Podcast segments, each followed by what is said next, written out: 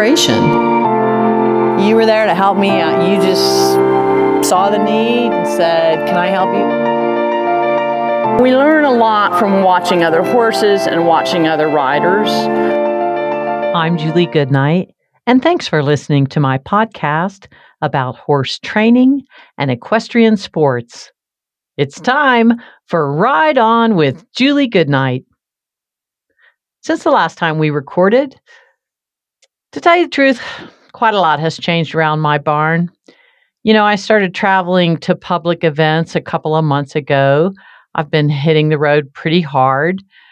And on one of my trips a few weeks ago, Dooley, my number one horse, the king of our barn, laid down in his favorite napping spot under the shade of the big old pine tree and died at about 10 o'clock in the morning, just as my son was finishing up the morning chores.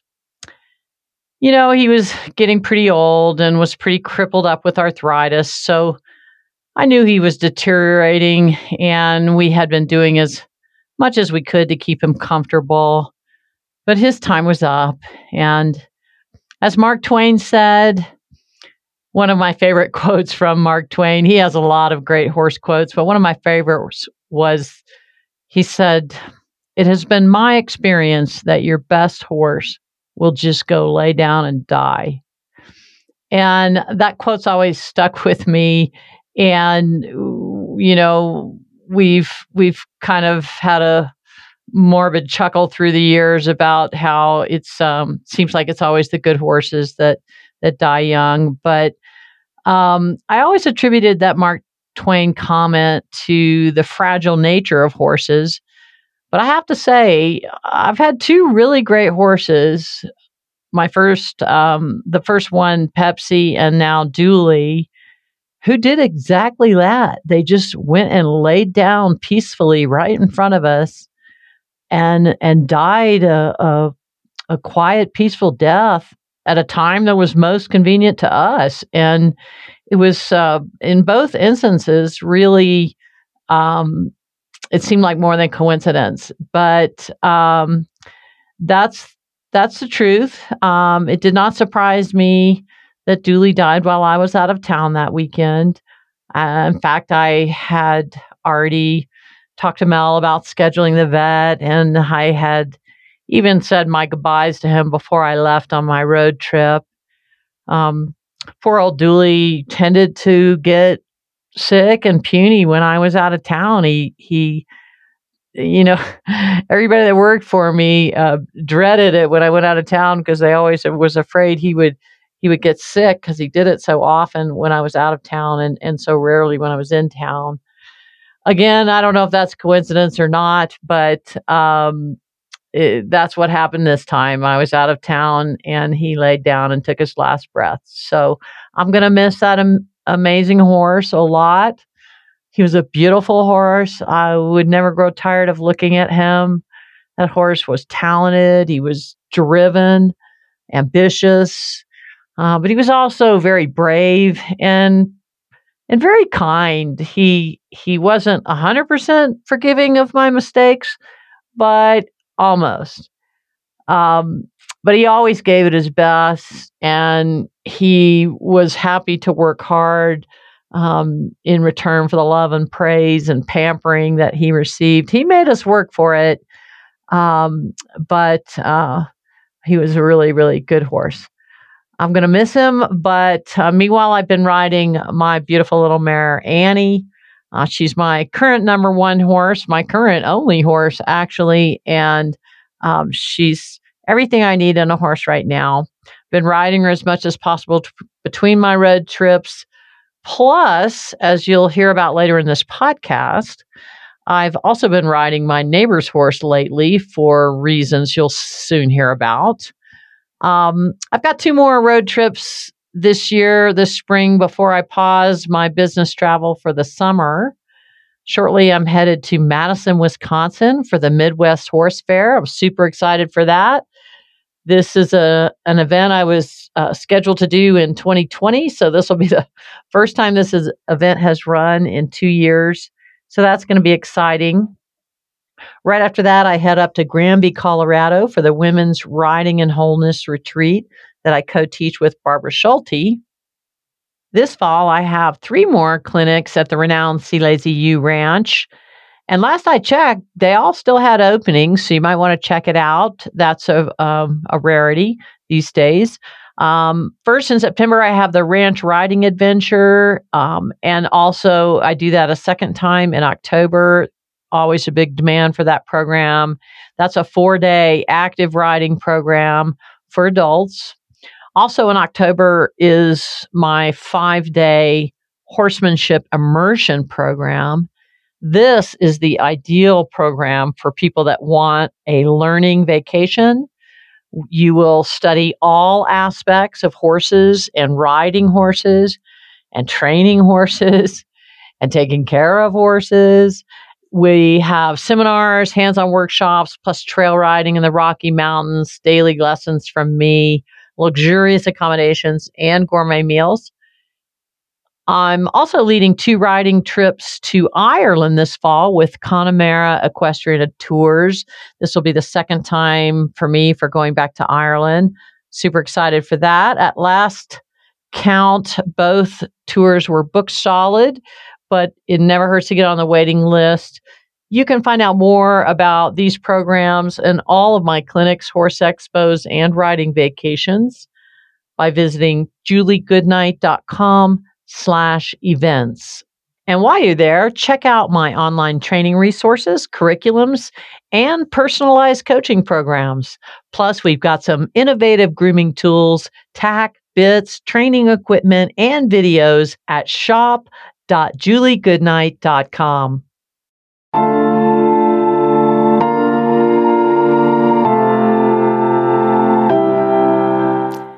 Today's topic is finding the holes in your horse's training, or how to evaluate your horse's training to see where he's at today.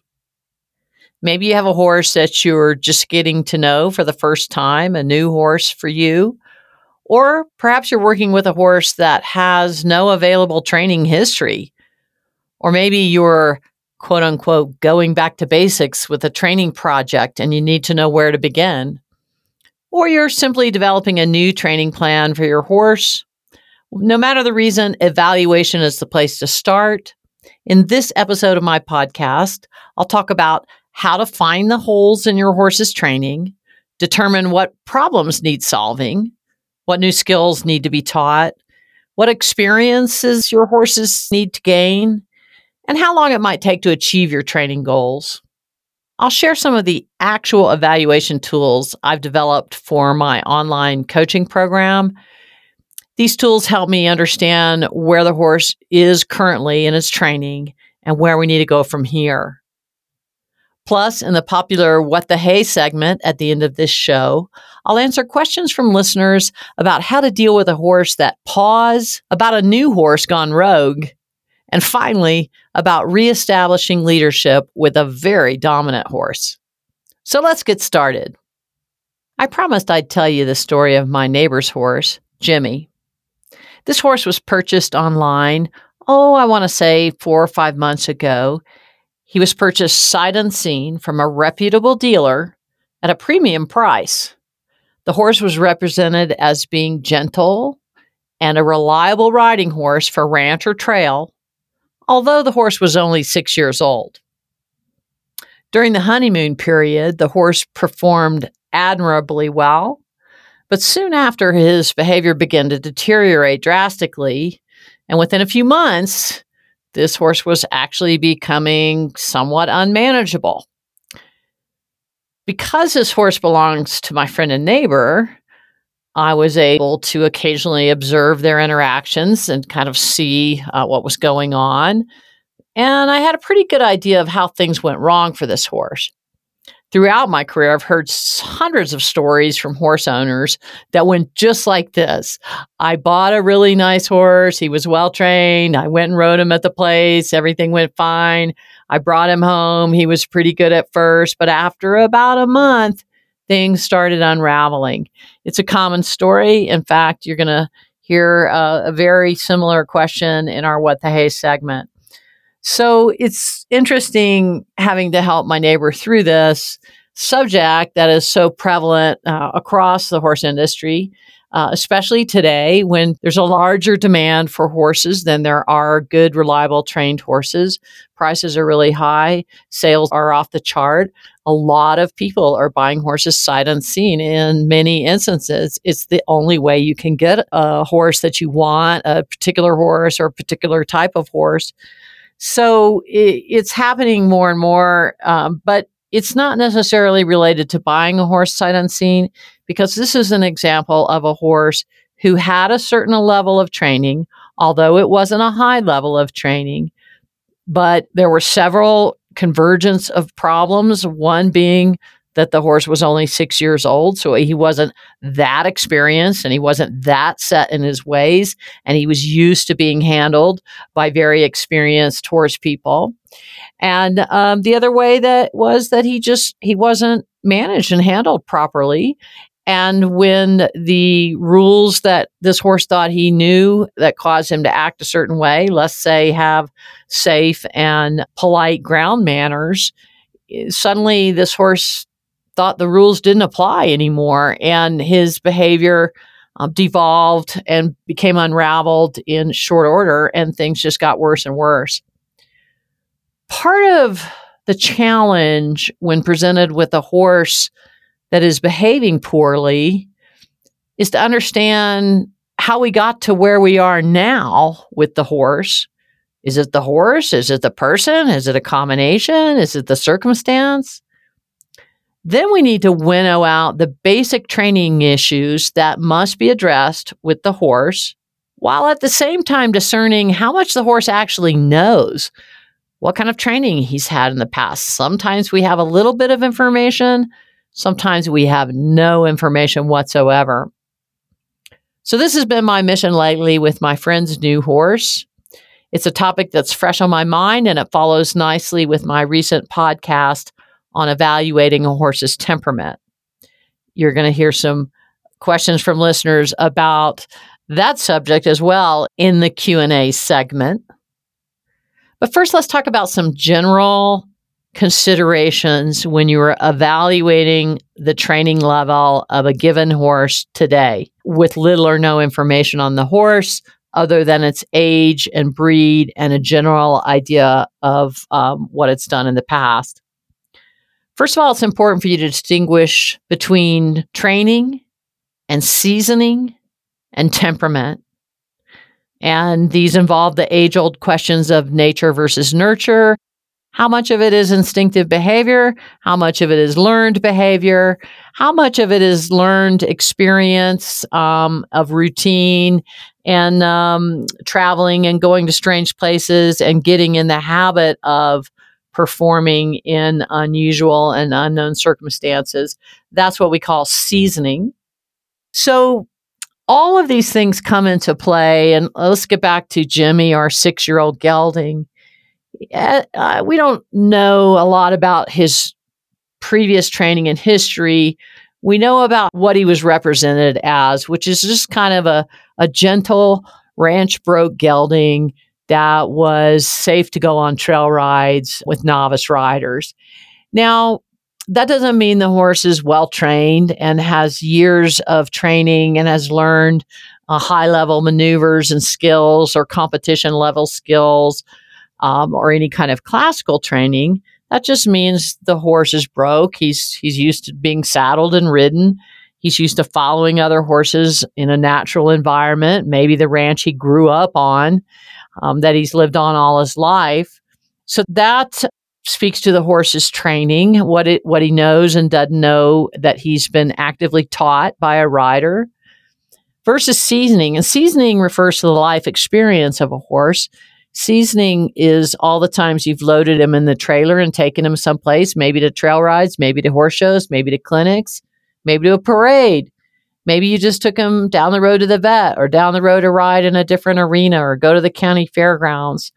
Every time that horse takes a trip into an unknown environment and has to function and perform the previous skills that he was taught through training, the more circumstances and the more experiences he has having to perform under duress, if you will, the more seasoning the horse has. So you could have a highly trained horse that had never left the farm, never been to a horse show, never performed in a new arena, never been to town, so to speak. And no matter how highly you got him trained at home, he's still going to fall apart the first time you take him off the farm. So, as early on as possible in that horse's development, we want to start giving him life experiences that will teach him that he also has to perform these same skills in other environments, even when he is outside his comfort zone. So that's seasoning versus what a horse's natural temperament is. This is an elusive area. That's what I did my podcast on recently, trying to evaluate your horse's temperament. A horse's temperament is what he's born with. It's certainly influenced by training and life experience, but certain things are inherent in a horse's temperament, like how sensitive he is, how reactive he is, how much fear the horse has versus how much curiosity, how much dominance versus how much subordinance. All of these things is he lazy? Is he forward? Um, all of these things have to do with his temperament. And while training certainly affects temperament, it does not change the underlying temperament of the horse. So these are all factors that we have to consider when evaluating temperament. Also, let's talk about, you know, what's a green horse and what's a finished horse. Now, there's all kinds of jokes across the internet about, you know, what a green horse means. And uh, the the bottom line is it means something different to everyone who's saying it and everyone who's hearing it.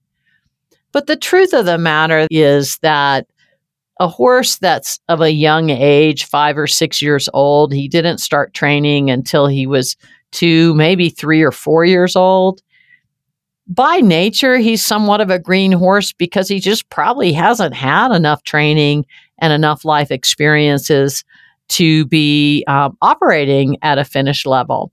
So, a finished horse is one that's fully trained to any given discipline, who's mature and responsive 100% of the time in any environment you place the horse in.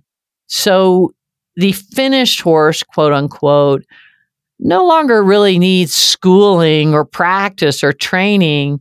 He just needs maintenance of his training. He needs to be kept in condition. He needs to be taken care of, and he needs to have occasional refreshers uh, or practice time of his uh, higher level skills. So, a green horse, you know, you'll you'll know what you're buying when you're buying a finished horse. That's a horse that's ready to go into the show ring and compete.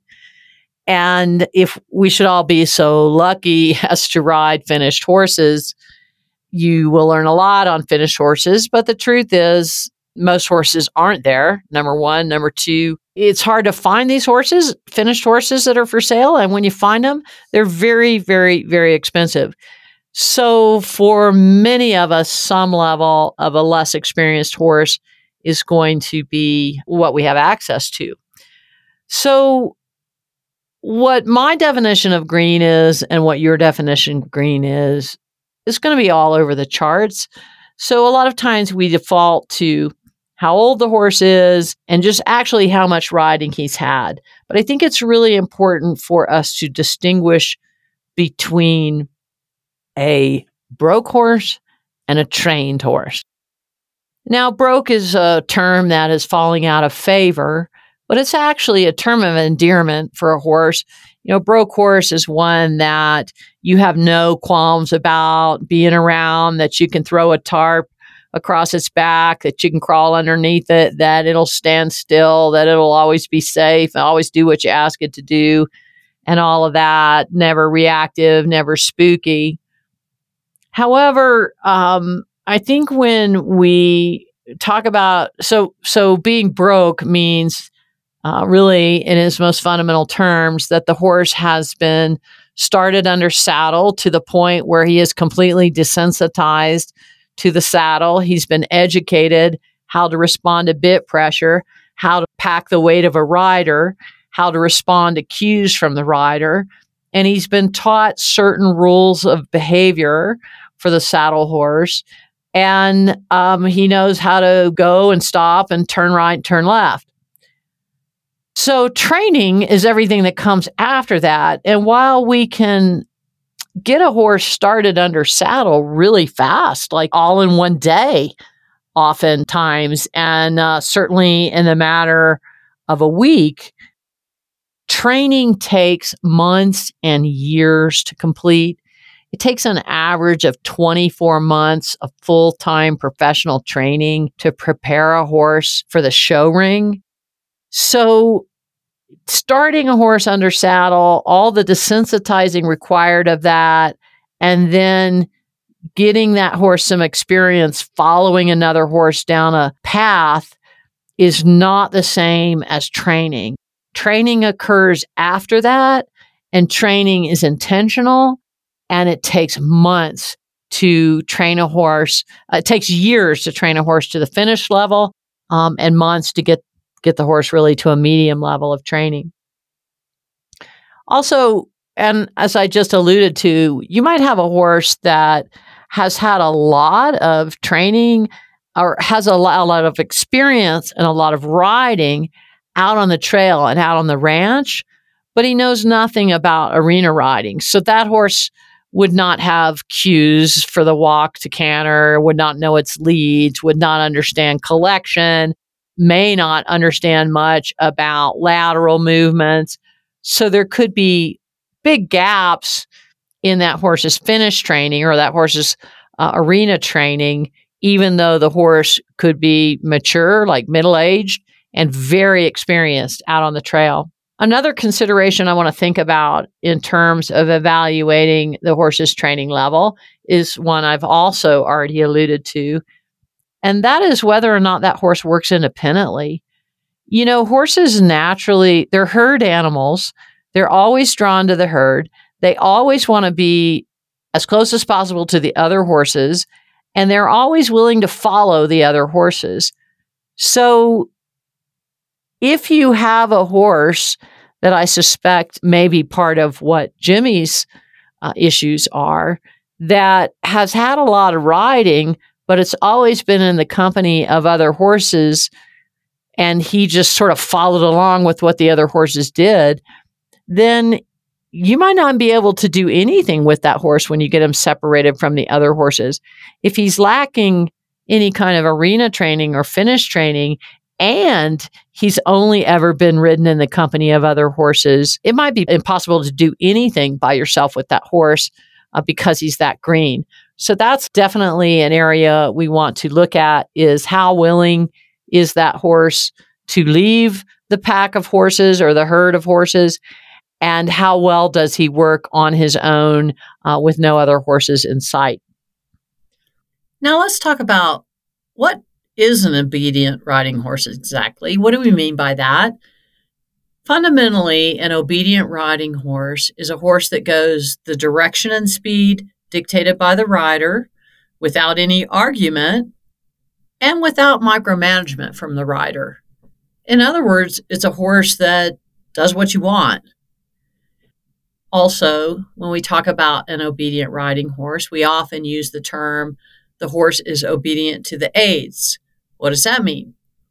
A horse that's obedient to the aids just means that it has known cues that it responds to reliably from the seat legs and hands of the rider, from the voice of the rider, and it knows those cues to mean to do something. So the horse that is obedient to the aids is easy to make go forward, um, to move laterally or backwards, to um, soften to your aids, yield to your aids, um, yield to pressure. So that's a horse that's obedient to the aids, one that you can control and shape in such a manner that you can put him anywhere you want, do anything you want with him. I want to touch briefly on a couple of areas of problems problems that we run into in evaluating a horse's training where we have to decide how much of this is actually related to the rider and how much is related to the horse because maybe the horse is actually a very well trained horse that's just being mishandled, mismanaged, misridden. Um, or maybe it's a horse that's learned the wrong things. So, first of all, let me talk about codependence. This is basically a term that I co opted uh, to describe a certain uh, set of behaviors that exists between a horse owner and the horse. So, codependence basically means when I do this, you do that. And when I think about a codependent relationship between a riding horse and the rider, what I'm thinking about mostly is the horse that's constantly threatening to be disobedient, and the rider is therefore constantly correcting the horse from being disobedient. In other words, the horse is constantly threatening, and the rider is constantly fixing. That is not an obedient horse to begin with. A horse that's threatening disobedience is a disobedient horse. And when the rider goes along with it, instead of addressing it as disobedience, the horse tends to get worse and worse and worse. This may have been part of what happened with Jimmy um, and the devolving of his training. So, let me give you a couple of really common examples. Let's say you have a horse you're riding in the arena, and every time you get to the far end of the arena, he gets spooky and he speeds up or he comes off the rail and cuts the corners.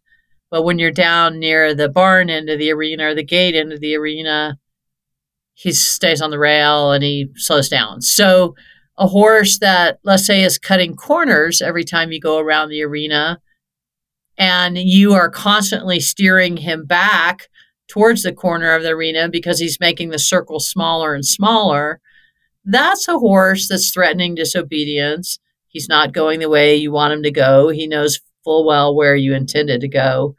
And you're not addressing it as disobedience, rather, you're just steering him back to the rail as if nothing was happening. When you act as if nothing is happening and just just keep riding the horse to try to get him back to where you think he should be, the horse reads that as you're unaware of his disobedience. So he pushes it a little bit more and a little bit more and a little bit more until he finds the point at which you become aware of it. By the time you do become aware of it, things may have already gotten really bad with that horse. Now, the other kind of problem area that we deal with, we're trying to evaluate how much training a horse has and whether or not that's simply been polluted by mishandling or misriding. Another thing that we often talk about is the spoiled horse. And by spoiled, quote unquote, we mean oh, a lot like uh, a spoiled child. A spoiled horse is a horse that's actually learned really bad behavior. In other words, he has acted in, in ways that are unsafe or unpleasant, and he's gotten inadvertently rewarded for them, like a you know, like a three year old throwing a tantrum in a grocery store because he didn't get a candy bar. Um, a horse can learn that if he acts in a certain way, he gets what he wants. He gets put away, or, he, or you know, the owner becomes reactive or afraid of him and stops asking him to do that. Or he just refuses to do something that's a little bit hard and uh, the owner caves in in the example of Jimmy, he had learned he has learned some um, very bad things, um, some of which we will have difficulty unlearning. Well, there's really no such thing as unlearning. Um, once a horse learns certain tricks that he thinks allow him to get away with something, he'll forever know those tricks exist and could get him what he wanted. In the case of Jimmy, he learned um, when people were trying to lunge him or circle him that when he got tired of doing it, all he had to do was basically rip the rope out of your hands and run away. And uh, worked every time. He got away from um, various people um, like a dozen different times. So, in that way, he perfected his technique and as I started working with him, one of the one of the first things I had to address, well, uh, his ground manners were atrocious by the time I started working with the horse. So obviously that's where I was going to start. And I knew the uh, ripping and running was going to be a problem. So I, I, I waited till I had done some more foundational groundwork with him. And then we tackled that little problem. I didn't let him get away from me and I dissuaded him from acting that way with me. The problem is he'll forever know that. And he'll know that with a certain type of person, when they do a certain type of thing, he can pull that trick out. And so a, a spoiled horse can be a horse that's learned to act um, in an in an unpleasant way or an unsafe way in order to get what he wants. And he's learned that because he's been mishandled and he's been allowed, he's been inadvertently rewarded for acting in that way. So these are things that can really affect a well trained horse. You could have a very, very well trained horse, but if you start riding him or mishandling him or riding him in a way that he um, gets away with breaking known rules of behavior that he had been previously taught, um, these are uh, problems that relate to the rider more actually than the horse. So we now have a situation where we have to fix the horse and we have to fix the rider or the human that's involved.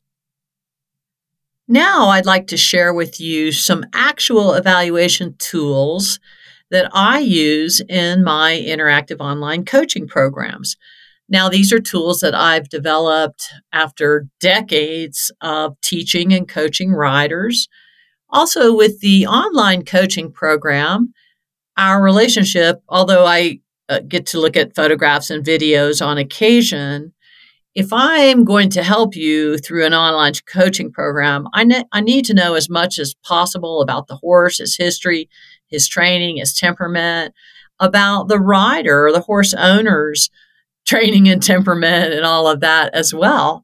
So, these evaluation tools that I'm going to share with you are part of my online coaching program. And just keep in mind that I use the same type of evaluation tools to determine a rider's skill level. But for this podcast, I'm just talking about the horse's training or lack thereof. So, first of all, in some of my initial intake into my online coaching program, I have a series of questions that I ask um, for open ended answers, and people um, have to type in their answers. And it's really interesting to me. It I've designed these questions to make the holes in a horse's training stand out or to make problems between a horse owner and their horse um, stand out. And so here, here they are. I'll give you what the question is. There's let's see, uh, five of them, and then I'll talk about why I asked this. First of all, does your horse stand quietly while tied? Now, I hope that the answer to that question is yes. He ties great no matter where I take him. When I have to tie him up, I know he's going to stand there quietly and relaxed without any stress and without moving. That's the right answer. However, this has to be taught to a horse. There are very few horses out there that just automatically will patiently accept being tied. Look, they're flight animals, and their instinct is to be able to put their head up and run away at any moment. So they do not like the confinement of being tied in any way. They have to learn patience. That's why we call it uh, the patience post. And the only way they learn it is by being tied up in various locations over time. Um, as we uh, work horses and train horses, they come to learn that actually standing here tied is great because it means I'm not being ridden and exercised. And standing tied here is great because this is where I get groomed and this is where I get all that nice pampering. So if a horse does not stand tied quietly, I know there's probably some gaps in its fundamental training. Either there's something going on between the owner and the horse, or the horse has never really had much training. Second question Does your horse ever challenge your authority? Now, I would love it if most of the answers to that question were no, my horse never challenges my authority. He does everything I want all the time. But that's rarely the answer. And certainly for someone who is enrolled in an online coaching program, I have a lot of people that are, are actually very uh, well schooled riders with well schooled horses who enjoy the online coaching just just to get better at what they're doing or they're learning some uh, higher performance skills. However, uh, most people are going to say, uh, my horse occasionally challenges my authority. And then I want to know, you know, what does that look like? Um, how often is it happening? Is it happening on the ground? Is it happening when you're riding? Um, and I want to start uh, sort of getting to the bottom of how much authority does this person actually have over the horse? Are we dealing with a lack of leadership in the human, a lack of confidence in the human, um, or are we dealing with a horse that is untrained and or difficult to manage? Third question when we're talking about evaluating a horse's training level is this. Do you ever have trouble controlling direction or speed? Now, most people, again, don't put, um, no, I never do they're going to put something like, well, only when he's spooking, or sometimes I have trouble getting him to stay in a trot, or he pulls at the other gait, or I can't get him to go off by himself, or something like that. So, those that's what I'm looking for there. Um, are there times when you actually feel like you don't have control over the horse, or do you feel like this horse is always obedient and, and going in the direction and speed that you asked for. Fourth question How often does your horse spook or shy? Now, notice that I didn't say, Does your horse spook? Because all horses spook. It's just a matter of how often and what level of stimuli does it take to get the horse to spook. If you have a horse that's spooking a lot, it could be an indication of a larger problem with the horse. It is often an indication that the human part of the equation is lacking leadership, lacking confidence, lack, lacking structure and authority. Jimmy's a perfect case in point, my neighbor's horse. When I worked him for the first day, I wasn't 20 feet outside of the barn before I was schooling him on his ground manners, on his leading manners. And there were three really significant things right away. One was he would just throw his head up in the air and look in any direction he wanted to. The other would be he would just charge in front of me. And the other would be he would crowd me with his shoulder uh, whenever he got nervous. And then I, I was able to correct that pretty quickly. Then he started spooking at stuff. And when he would spook, he would move towards me. And I don't tolerate that at all. So once I laid down the law with him in terms of my expectations about how he acted when I was leading him, which, by the way, turned out to be all stuff he knew perfectly well, but had not been enforced in a while. Um, then when he the first time he spooked at something which was a legitimate spook it was a, a tarp blowing in the wind caught on the fence and i made him stop. I made him put his head down. I didn't let him look away. And then when he relaxed i made him approach the tarp until he finally touched it. And after that, he never spooked again. So, what happened was, as this horse was becoming more confident in my leadership, becoming more confident that the rules of his behavior were going to be enforced and that his emotionality was not going to be tolerated, and that certainly it was not going to be tolerated for him to move into me, he suddenly was no longer afraid of anything. So, I've seen this a lot where horses that are nervous and spooky are really horses that maybe by nature, by temperament, they have a are a little bit high on the fearful side, but they have been allowed to express that behavior way too much and they have not been taught or required to control their own emotions, just like we have to learn uh, as humans to do as we grow up. So, how often does your horse spook or shy? Again, that's uh, kind of a red flag thing. If if if if it's coming up that the horse is spooking a lot and all the time, and that's the main thing you want to fix, I know that chances are good there's some underlying problems. And the final general question I ask in reference to um, evaluating the training of a horse is asking you as the owner of this horse or as the rider of this horse, because we're talking about under saddle training here, is what is it that you would like to change about this horse? I imagine sometimes people have to think about the answer to that question. And there's usually something.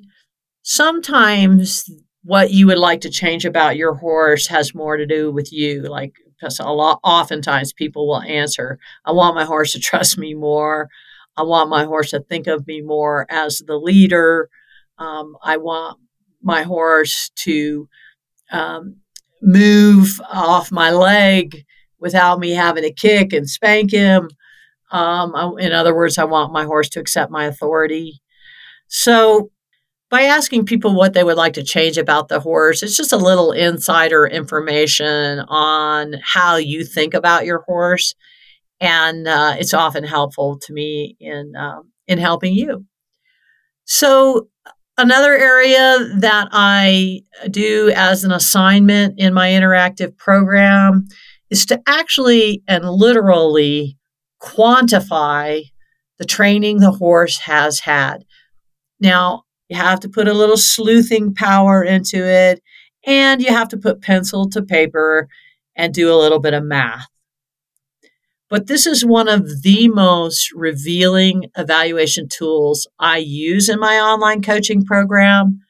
If you're one of my students that has blown off answering this assignment, you've gotten dinged in your grade for it and a little scolding from me too, because if you do this assignment correctly, it is very illuminating to me. I can almost exactly pinpoint where your horse is in its training. So it goes like this I want you to add up every single day the horse has been ridden throughout its entire life, estimating to the best of your knowledge for the stages of his life that you're unsure of.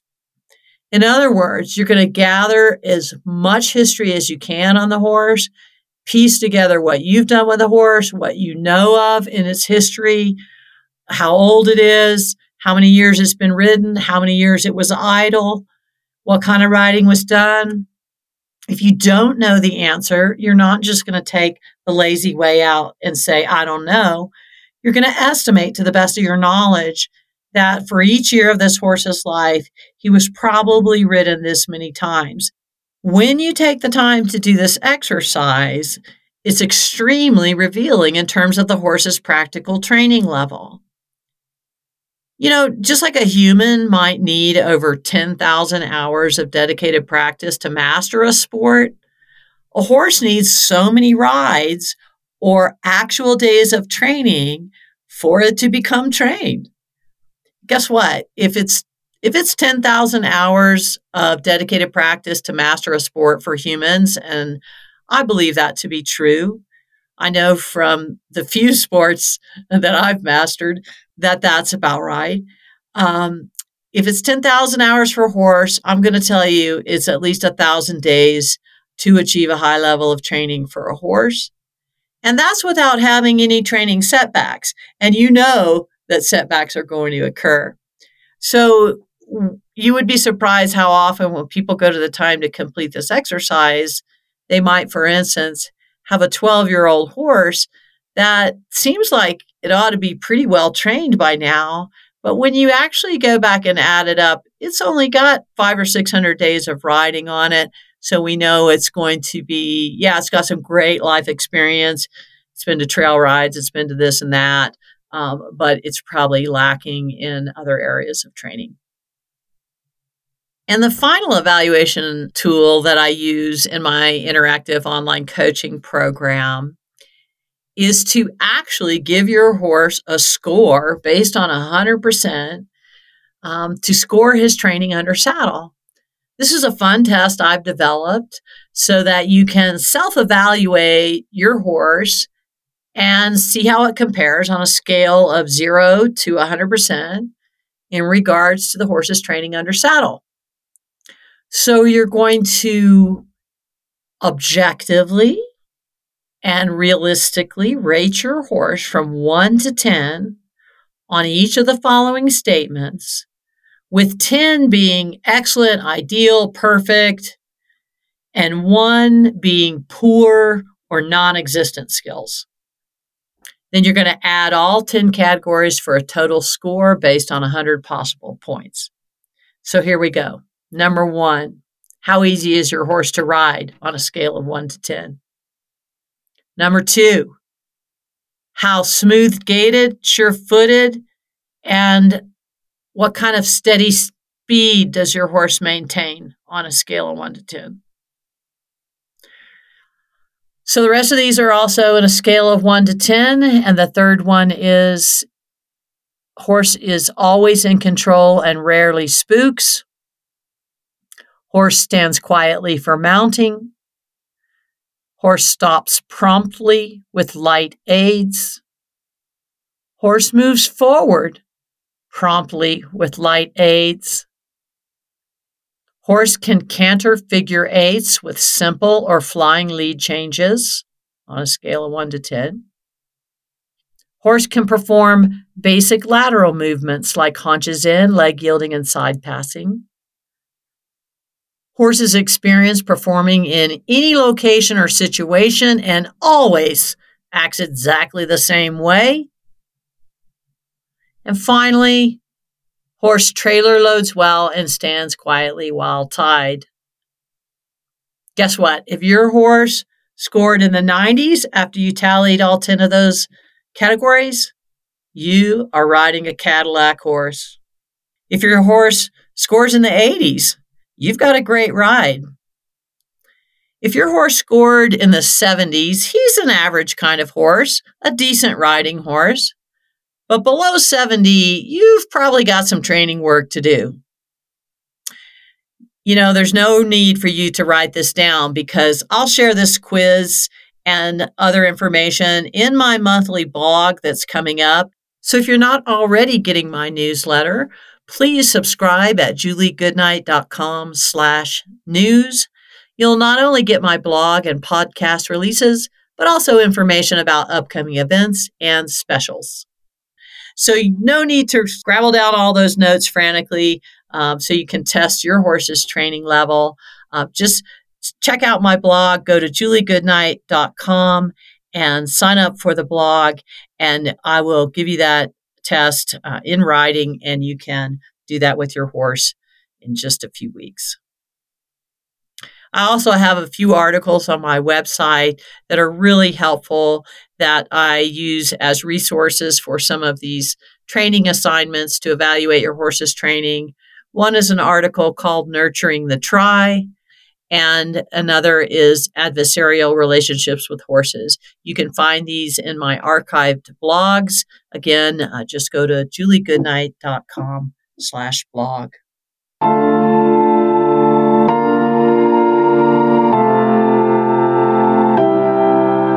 And now it's time for my favorite segment, What the Hey? Q&A. Each month, we pick a few unique questions from our listeners and answer them on the air.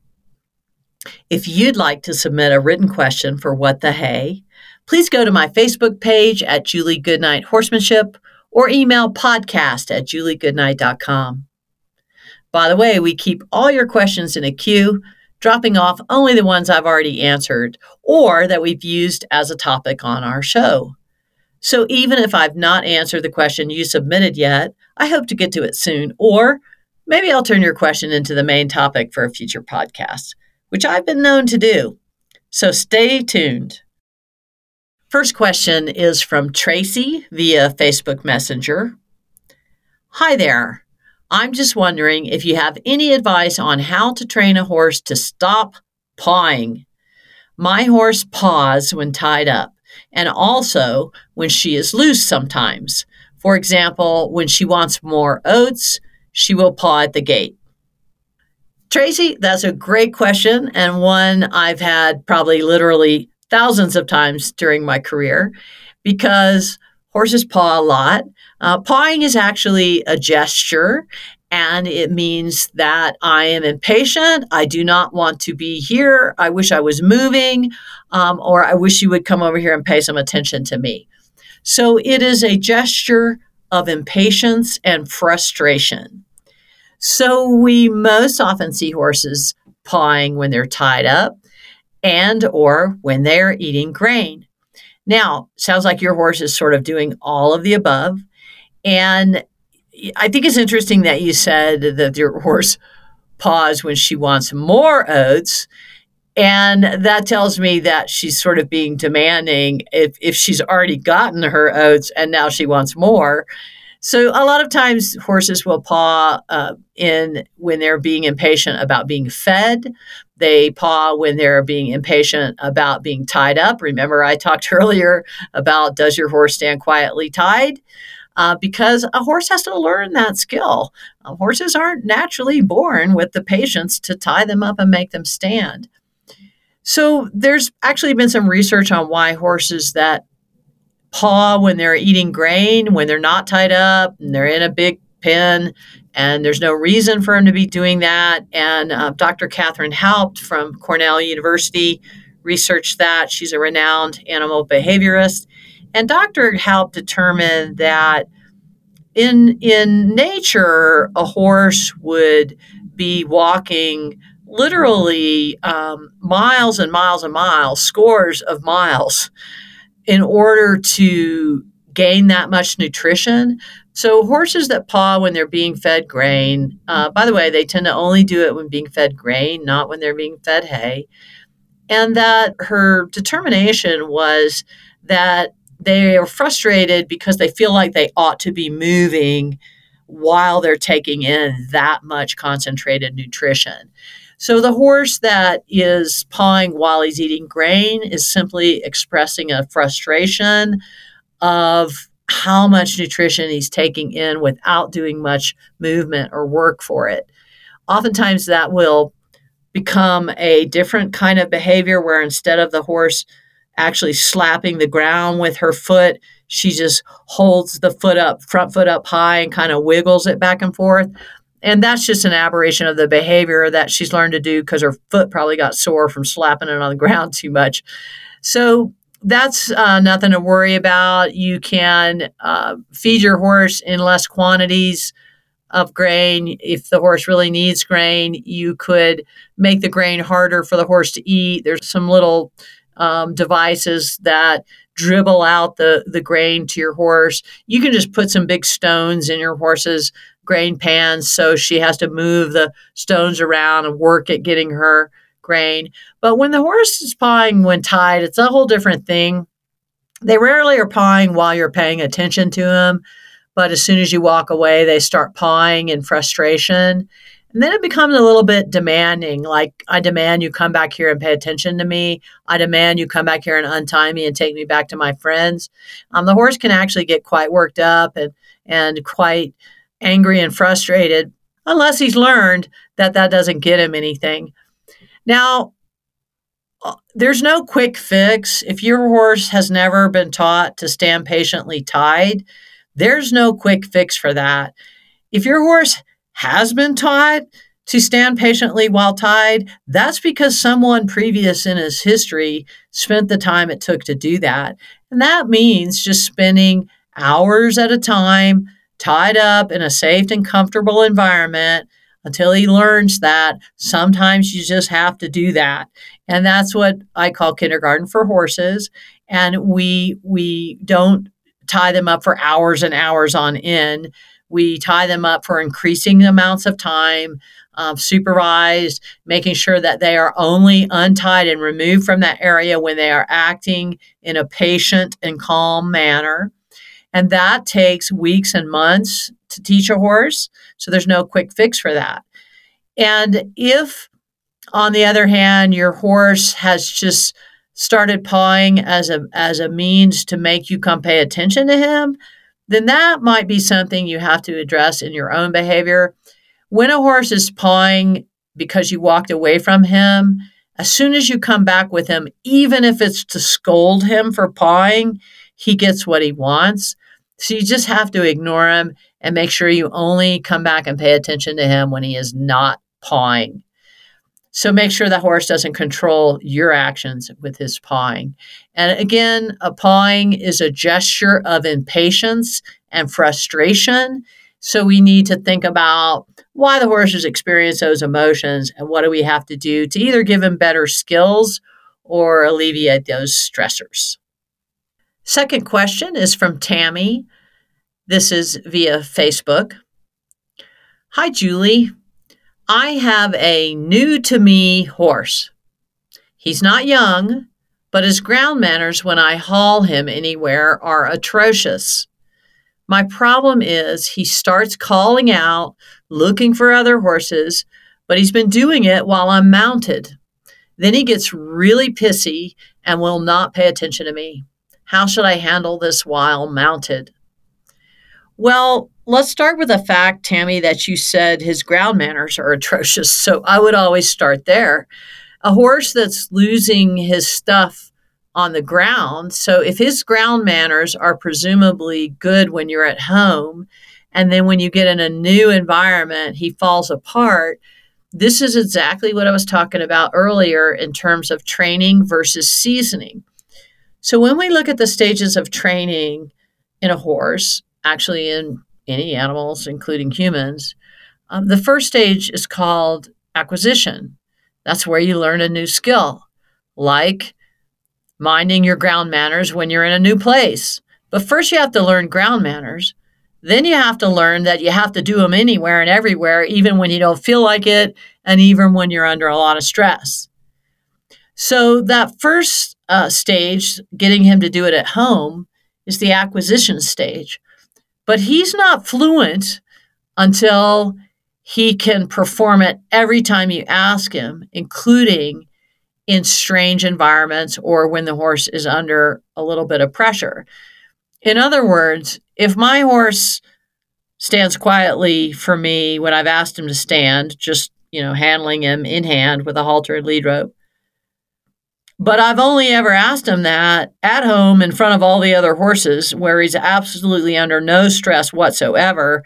That's not really learning much of a skill because he'd probably be standing there voluntarily anyway. So I've got to be able to do that skill in places where he maybe wouldn't want to stand still, quiet, and relaxed. And then the third stage of learning is um, generalization. And that's where the horse can perform that skill in any environment. And this is what your horse has not learned. And so the th- same things that's happening on the ground where he loses his ground manners is happening under saddle. He starts looking around, calling out, getting pissy if you try to make him do anything.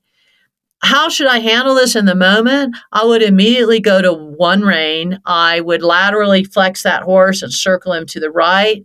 Then I would release him. I would laterally flex him and circle him to the left. I would keep him moving in that regard, keep him moving forward, but keep him going right to left to right to left.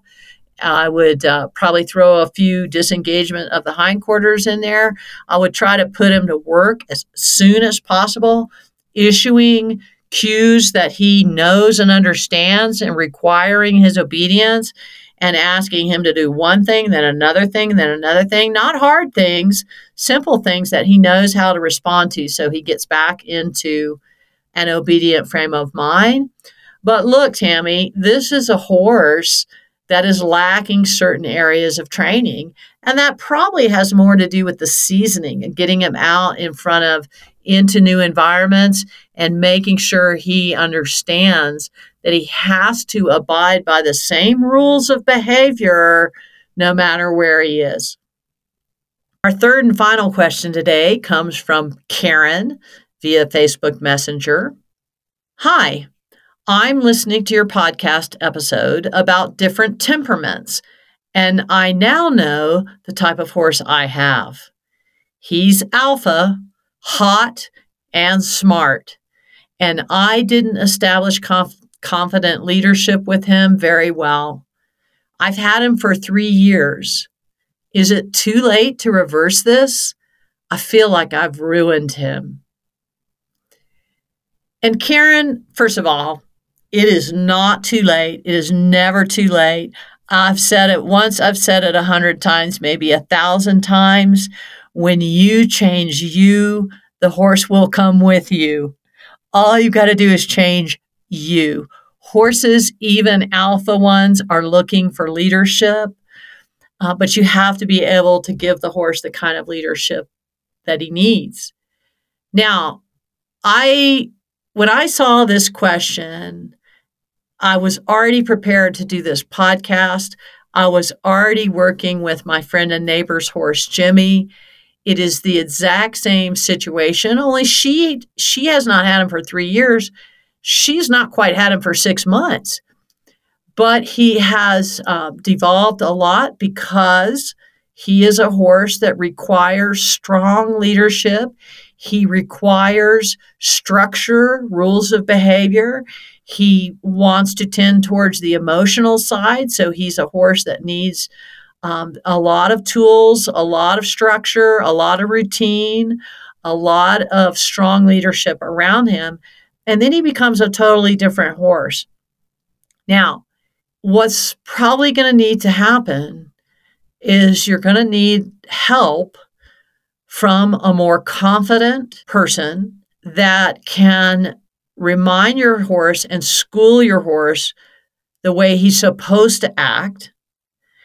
And then either that person or another person, maybe a maybe the first person's a trainer and maybe the second person's an instructor that will teach you how to carry on with what they have um, the remedial training they've done with this horse. Chances are good your horse has devolved in its training, but and and so that training will need to be refreshed, reminded, uh, brought back up to snuff. But the other thing that's working against you is that you and your horse have a known and established relationship, and he is fully aware of it. So he believes he knows you very well, and he does. So even though you might have the ability with good coaching and direction to provide this horse with the leadership he needs, he already thinks you're not going to.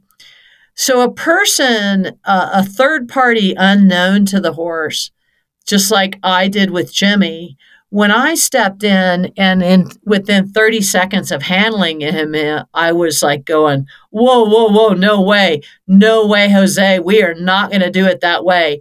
I think you know how to act. And if you don't, you're fixing to learn it right now. We do not act that way. And he turned around and looked at me like, whoa, who is this chick? Because he didn't have that known relationship with me. So the first time I rained down on him and said, No, we are not going to do it that way. You are not going to act that way around me. He immediately questioned his own behavior instead of questioning mine. So when you have a long term established codependent relationship with a horse or an unsatisfactory relationship with a horse in terms of you're lacking leadership, you're lacking authority, uh, the horse has become um, uh, the horse has devolved in his training, uh, be, actually become ill mannered um, and even adversarial. Um, that's when you're going to need another person to step in, help uh, fix the horse. And it's ideal if, like uh, with with my neighbor and Jimmy, she's been able to watch me work with the horse almost every single time I've worked with him so, she, and I've shared with her why he's acting this way, and or why I think his behavior is inappropriate, why I think he's doing it, and she's been able to figure out the mistakes that she has made in the last five or six months on this horse that made him think he could act that way. So is it too late to reverse this? Absolutely not. But you're going to get have to get some help uh, from someone who can manage and train this horse, remind him of what he knows, and you're going to also have to step up your game, get some personal coaching and instruction yourself. So good luck to you.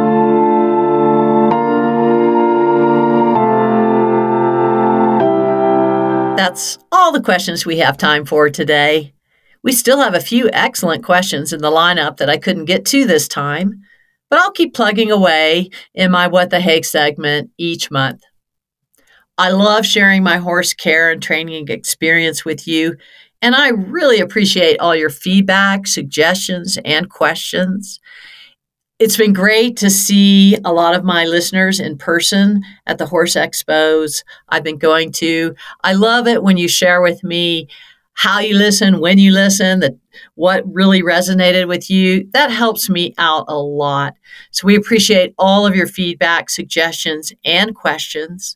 I'd love to hear what topics interest you the most. So if you have questions for What the Hay or podcast topics you'd like me to address, please message me on Facebook at Julie Goodnight or email podcast at juliegoodnight.com. And here are a few tips. If you want your question answered on the air, I would greatly appreciate it if you keep your question concise, use proper punctuation so I can read it properly out loud, and please proofread it before hitting send. This helps us out a lot. Next month on my podcast, we'll cover another horsemanship topic to expand your knowledge and help make your horse life better. Remember to hit subscribe so you don't miss a single episode. And please invite your equestrian friends to join us.